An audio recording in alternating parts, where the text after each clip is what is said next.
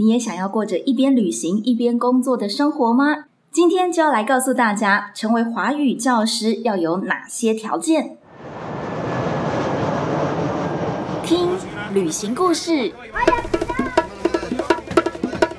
离开原本的生活思维，找到自己的生活滋味。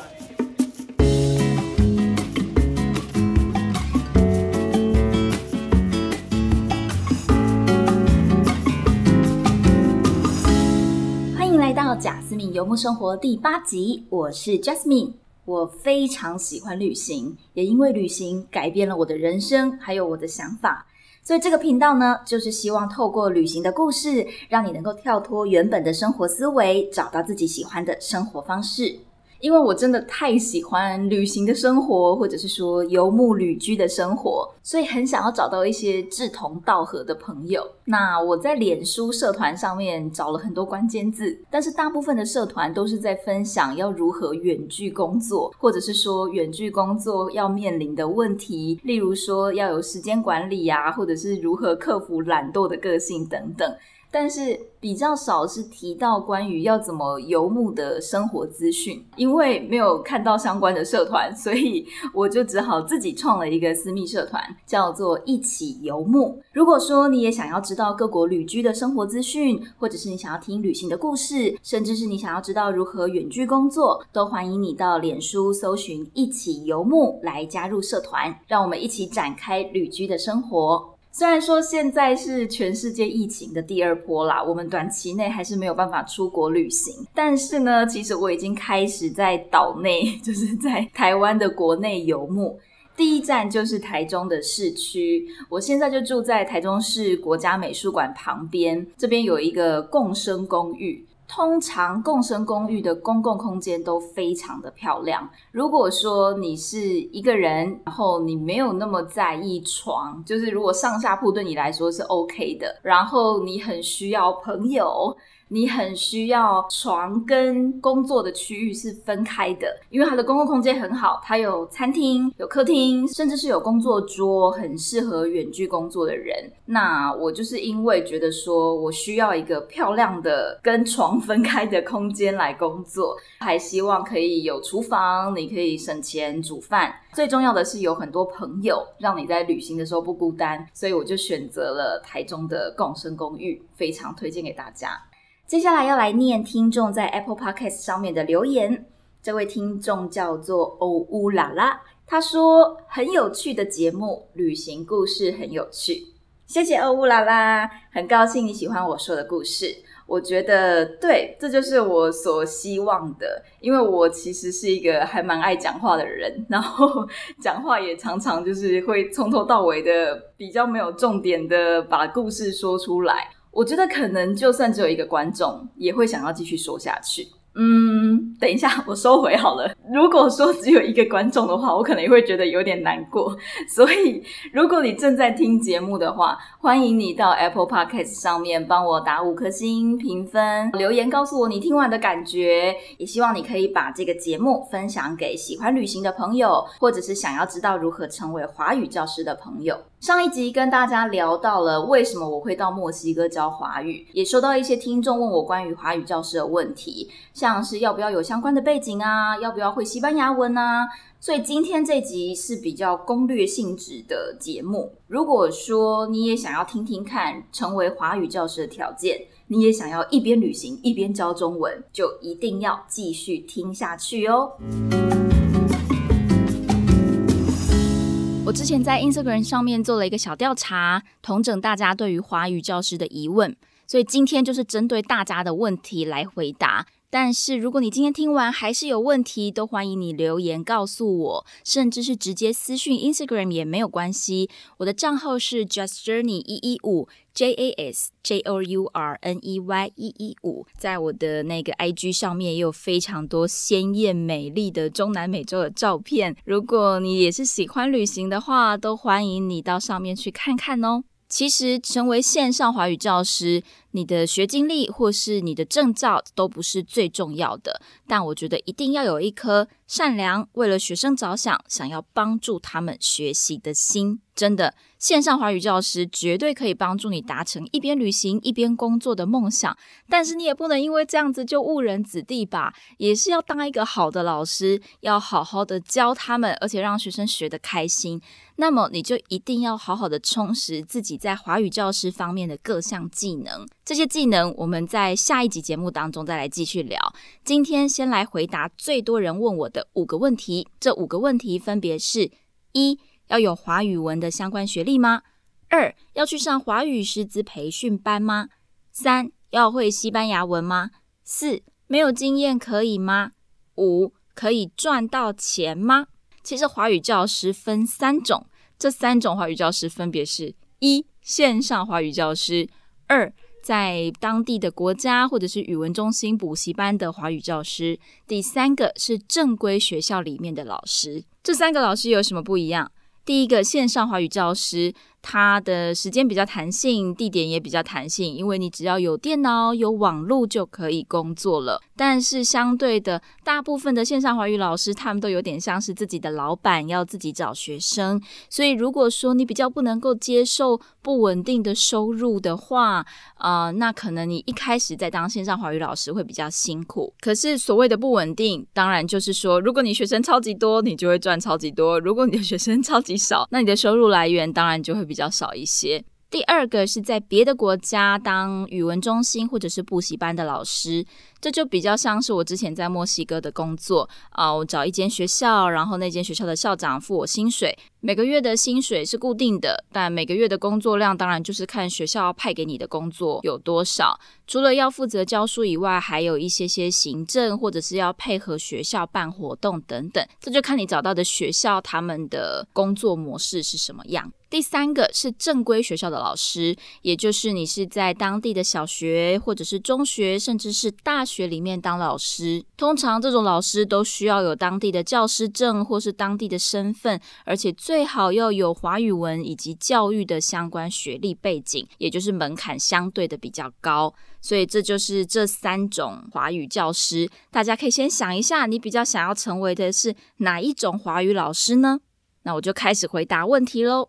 问题一：要有华语文的相关学历背景吗？一定要是念应用华语系毕业的才可以吗？如果说你是想要在线上教中文，或者是在当地的国家语文中心补习班教中文，老实告诉你。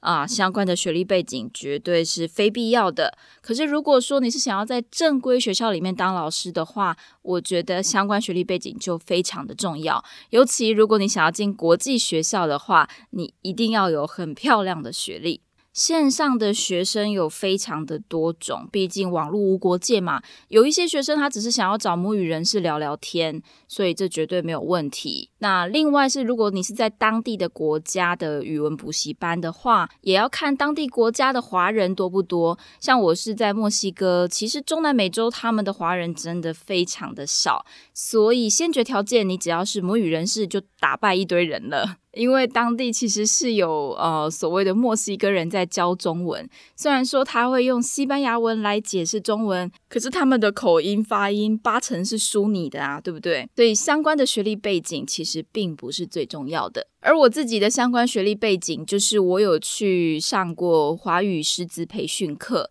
师资培训课大概是一百个小时左右，最后也会拿到一张证书。我觉得老实说，那张证书是对于你要考证证照，比如说你要考教育部的外派的证照，或者是你想要到中国去考证照，我想那个会比较有帮助，因为他们比较强调的是教学法或者是国学常识一些语法句构等等的问题，可是。这其实还蛮难直接应用在教学上的。如果说你是觉得去参加师资培训课以后就马上会教了，那你可能会有一点点失望。但其实也会有一些学生，他们是有一点点在意你的相关学历背景，所以他会问一下你。如果觉得秀出这个这张证书的话，会让你自己比较有自信的话，这其实也算是一个方法啦。那我的另外一个相关经验就是，我有参加侨委会底下的海华文教基金会，他们办了一个海外的志工培训。海华主要是跟各个世界各地的侨校合作，把志工训练好了之后，就会让这一批志工在暑假的时候外派到当地的侨校当志工，协助教学。因为侨校的学生大部分都是四岁到十二岁的小孩子，所以海华的课程都是为了设计给小孩子的。他们算是学术跟实务并用，真的是一个非常扎实的课程。但如果你不喜欢小孩的话，就真的建议你不要去，因为你会教的很痛苦，小孩也会觉得很不开心。那如果说你是对于小孩子有一个非常善良，而且有耐心又有爱心的话，海华的培训加上这个到海外服务的机会，真的都非常的超值。接下来第三个问题，要会西班牙文吗？其实我当初到西班，呃，我当初到墨西哥不是西班牙，我到墨西哥的时候，我那个时候只会字母的发音，a b c d a，还有我只会打招呼，就是早安、午安、晚安，buenos dias，buenas tardes，跟 buenas noches，就这种很简单的。另外一个是数字，想说我要买东西，我至少要听得懂是多少钱，所以我会大概一到一百左右。西班牙文的问题呢，就是说。你到了当地，你想要什么东西，你就会去把那个字记住，或是你听到一些，诶，你觉得这个字这个发音听起来很有趣，你就会记得了。像我那时候很常听到的是 muscle menos。然后我们就就想说，嗯，这是什么意思？后来才知道，就是说差不多马马虎虎，大概 OK 的那个意思。就想到是肌肉的那个 muscle，muscle menos。我觉得语文它是一种，呃，环境真的很重要。所以你自然到了那个环境再去学，其实我都觉得那样子也许会比较好。如果你在台湾学的话，因为同学之间，大家其实都没有那个环境，所以大家的发音可能都会有点奇怪。那到墨西哥去学的话，我觉得会比较直接。可是当然也会比较有辛苦的地方，例如说他们的青少年学生真的非常的皮，因为他可能是爸爸妈妈希望他来学中文，他自己一点都不想学，所以他在上课的时候就会很不认真。如果说他知道老师听不懂西班牙文，他可能就会讲西班牙文说你的坏话。啊，或者是说，当学生真的有问题想要跟你沟通的时候，他也许是他真的有一颗想要学中文的心，但是他的英文不够好，所以他可能有一些地方听不懂，那你也没有办法完整的用西班牙文解释，这个时候就会觉得有一点难过，有一点遗憾，自己没有办法用西班牙文教中文。我大部分的时间都是用英文教中文的，是到了非常后期才有办法在教初级班的时候，用一些简单的西班牙文教中文。所以说也是一样，西班牙文，我觉得你可以到当地再学也没有问题。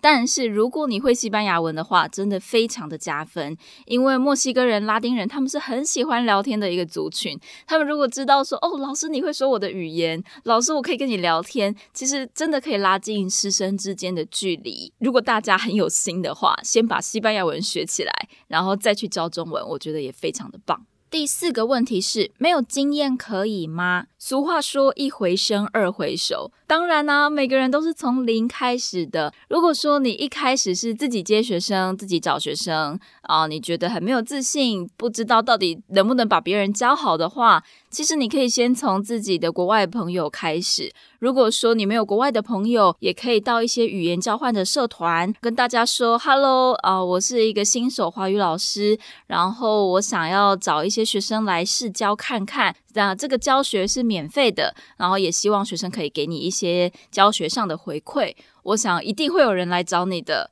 绝对也有小气的外国人嘛，他们也想要得到一些免费的教学，所以没有经验的话，绝对可以。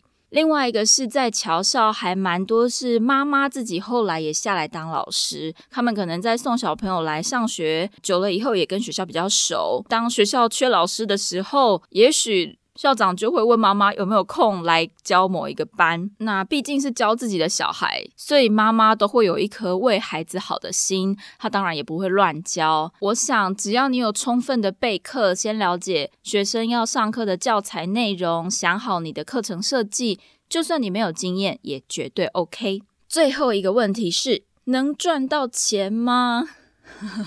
我知道很多人都会有一点不平衡的，觉得说。为什么在台湾的外国人，他们的兼职工作就可以拿到四五万台币？然后如果他们是正职的话，更是翻倍的薪水。对于我们台湾人，很多人常常就是加班也没有加班费，然后补休还没有时间休，都会觉得说为什么这么不公平？那我们当华语教师也可以这样子吗？我们也能够赚到钱吗？以我自己在墨西哥教学的经验，你要赚到钱当然可以呀，只是说你是要赚大钱还是赚小钱？这个任期的话，就是说，如果你只是在一般的侨校里面当老师的话，这个薪水绝对是够支付你的生活费，因为当地的生活费不高，然后你也可以存到一点点的钱，再加上大部分如果你是外派过去的学校，或是如果你是侨校的话，他们应该都会提供住宿，所以是可以省下住宿费的。存到的钱可能跟我当初在台北当小资族自己租房子的时候存到的钱是差不多的，只是你要多付机票的成本，还有你要想一下。在海外一整年，你能不能够接受离开原本的生活圈，跟你的朋友、家人就只能够视讯？要能够去承受那种一个人在海外，有时候会有那么一点点孤独感的时候。而如果你是一个非常有商业头脑，也真的是一个非常热情的老师的话，你甚至可以当一个 YouTuber。你当 YouTuber 的话，哇，那你的薪水就是潜力无限啦！如果你在线上卖课程的话，我想你是绝对可以赚大钱的。所以，能赚到钱吗？看你要赚大钱还是小钱，其实都有可能，就看你要怎么去做。在海外工作，当然除了赚到钱以外，我觉得最可贵的就是能够赚到经验。所以大家在出发之前，要把各种成本考量进去，不管是薪水多少，有没有住宿，住宿环境怎么样，社会保险如何，有没有包来回的机票。除了这些以外，你也可以去想一想。啊，能够赚到华语教学经验吗？能够赚到生活经验吗？能够赚到在异国生活的体验吗？甚至像我能够赚到很多感情的经验，这些我觉得都算是一些机会成本，或是你可以得到的东西，是很难用金钱来衡量的。那么今天的分享就差不多到这边。如果你还有更多的问题的话，都欢迎你留言告诉我。如果你想继续听旅行的故事，可以在 Apple Podcasts、Sound on YouTube、Spotify、First Story 等等平台订阅我的声音。如果你想要看到更多的墨西哥生活照，欢迎 follow 我的 Facebook 或者是 Instagram。只要搜寻“贾思敏幽默生活”，贾是甲乙丙丁戊的贾，思敏是思考敏捷的思敏，就可以找到我喽。不知道你现在在哪里？很谢谢老天爷给我们这个缘分，让你听到了我的声音，也非常谢谢你花时间听完今天的节目。谢谢你的收听，Thank you, gracias。我们下次见，Adios，See you，拜拜。